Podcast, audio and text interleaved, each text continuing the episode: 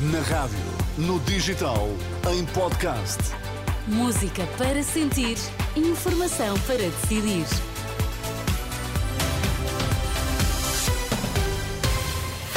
Atualizamos toda a informação na Renascença. Começamos pelos títulos em destaque nesta edição das duas. Boa noite. Já Javier Milei vence Sérgio Massa e será o novo presidente da Argentina. O Sindicato Nacional dos Enfermeiros inicia esta segunda-feira uma greve de 24 horas.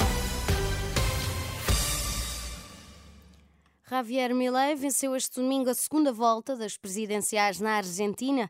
Derrotou assim o ministro da Economia Sérgio Massa no escrutínio que levou às urnas mais de 70% dos eleitores.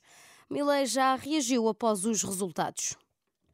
Quero dizer-lhes que há esperança, porque aqueles países que abraçam as ideias da liberdade são oito vezes mais ricos que os reprimidos. Hay 25 veces, 50 veces menos de indigentes y la gente vive un 20% más.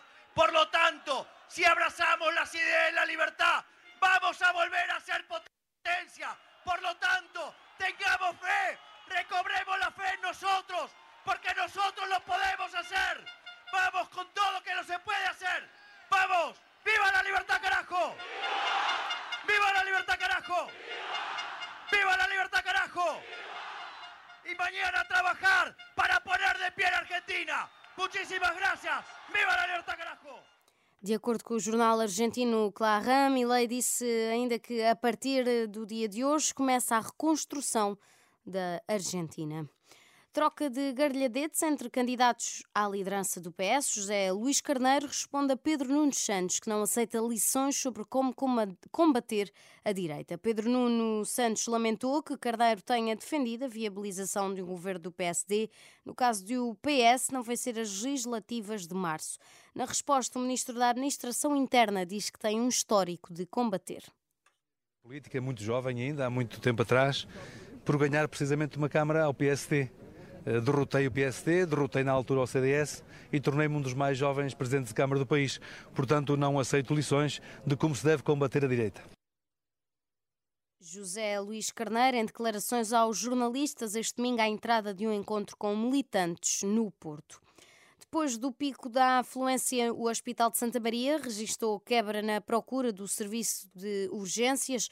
Mas a chefe de equipa da Urgência Central, Anabela Oliveira, reconhece que as previsões apontam para um novo agravamento. A situação mais complicada vive-se na urgência de pediatria. Das infecções respiratórias, os vírus estão a circular, nomeadamente na pediatria estamos com uma afluência mais elevada, nomeadamente de, de infecções respiratórias, e quando assim acontece, umas semanas depois, vamos ter impacto na urgência de adultos. É, é isso que acontece todos os anos. Anabela Oliveira, chefe de equipa da Urgência Central do Hospital de Santa Maria, em Lisboa. O Sindicato Nacional dos Enfermeiros inicia hoje pelas 8 da manhã uma greve de 24 horas por causa da ausência de resposta e indisponibilidade do Ministro da Saúde a iniciar um processo negocial com os profissionais.